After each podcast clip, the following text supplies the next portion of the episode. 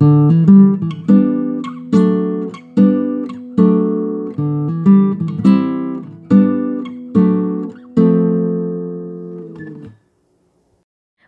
to our second interview.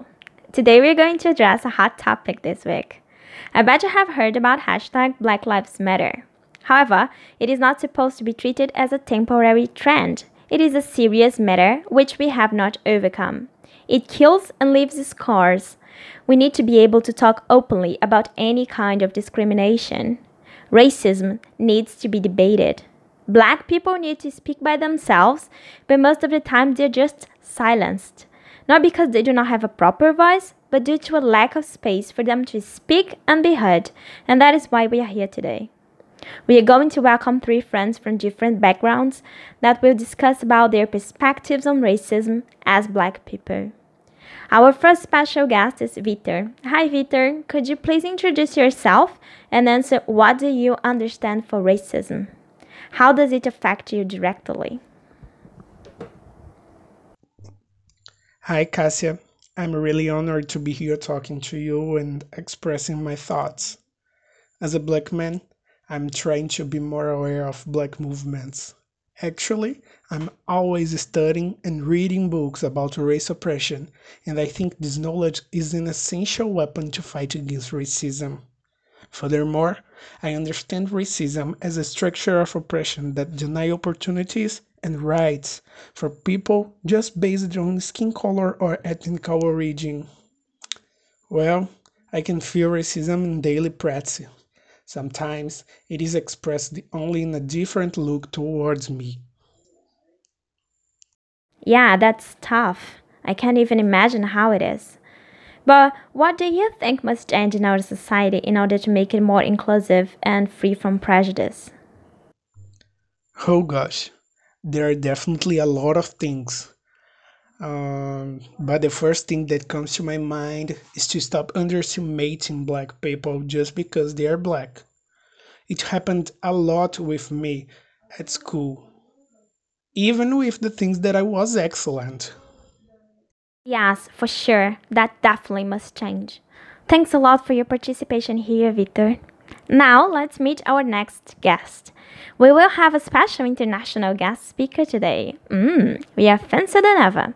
His name is Tyler and he is American. He agreed on sharing some experience he had in his country. Hi Ty, here in Brazil, the police kill a lot every day, and most are black and poor people. Can you give your opinion on the latest cases of murders on black people by police officers that happened recently in the US? Um, so police officers have always killed black people um, in the United States of America.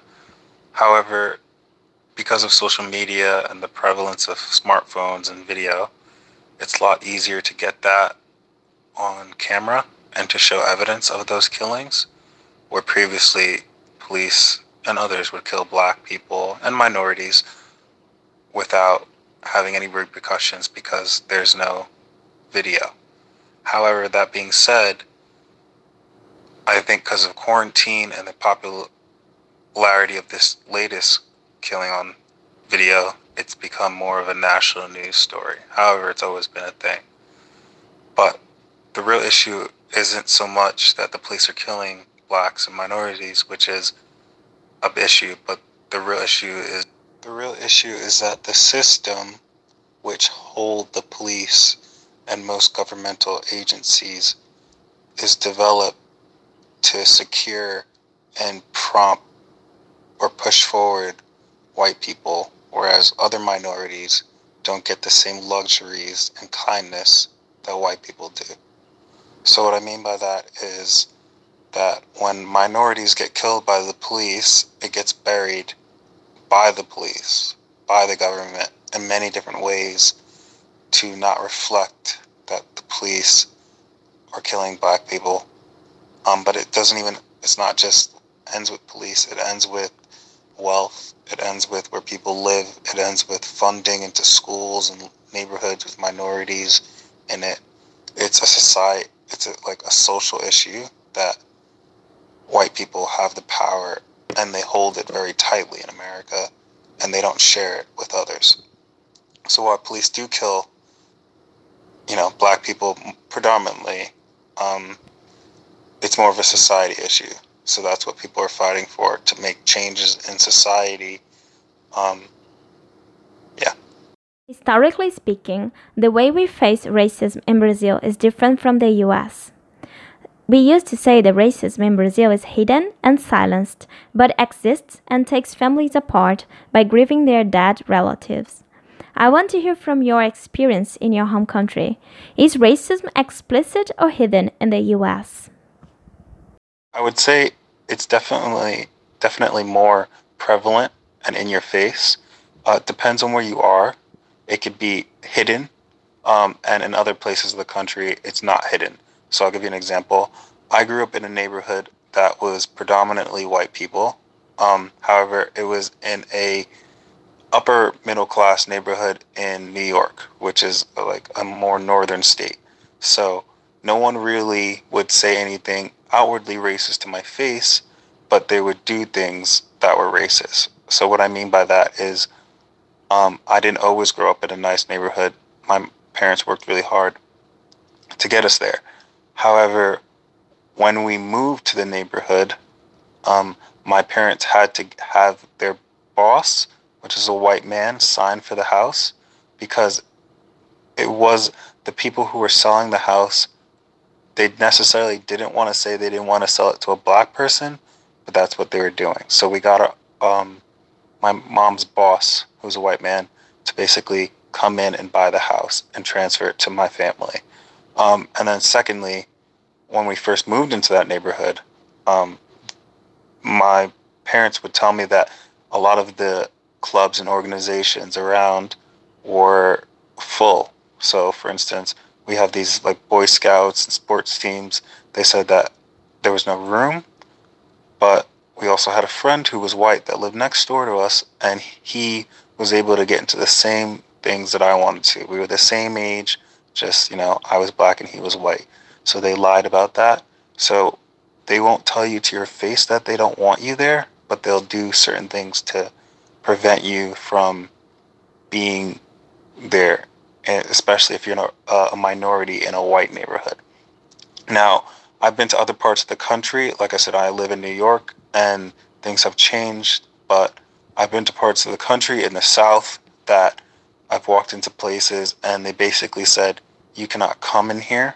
And they didn't say it like, we won't let you in here because the establishment or the owners of the business um, didn't allow me, but they were fearful of the people's reaction who were in the establishment reacting nev- negatively to my presence. So I went into a bowling alley um, in North Carolina, and I was with three of my white friends, and I was the only black guy. And the guy at the desk basically said, please do not come in here because the people that are bowling here and the people who, who come here are very racist. And if you walk in there, they're going to, you know, treat you really badly or something may happen to you. So I, they, they recommended for me to not go there. And I listened to that recommendation because at the end of the day, it's not worth me going into some place where people, for no real reason, hate me um, and potentially would do something bad to me. So in America, you can get both sides. People hide it and then people say it right to your face.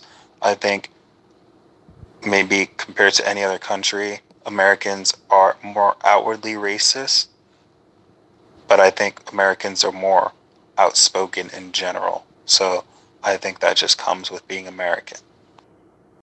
Well, I think we have a lot to process after all of this. First, thank you for sharing. Thank you so much for sharing this personal information. It is really frustrating and also touching in a way to hear all of these stories that you have experienced. Thank you for your time and availability here. And finally, our last but not least guest is Michelle. Hi, Michelle. Happy that you are here talking to us. I know your engagement on Black and feminist movement goes beyond the internet, but I want to hear from you. How do you think social media can help the Black movement? Hello, Cassia. So, I believe that we can always do both. be engaging online and, of course, offline too. Basically, social medias help people to be aware of things that are happening now. It's a beneficial search and can be used in favor of causes and movements. For example, you can follow people who are activists, you can post things for the cause. Yes, definitely. Those are great tips. Final question now. Are you optimistic about the future? Do you think we can develop into a more inclusive and equal society? I'm not sure if we can do it if we still living under a system that is very oppressive. But I hope for better days. Yes, me too. We should bear in mind that although we did not create the system, we can contribute to its end. It's up to us. Thank you all for participating and see you in class.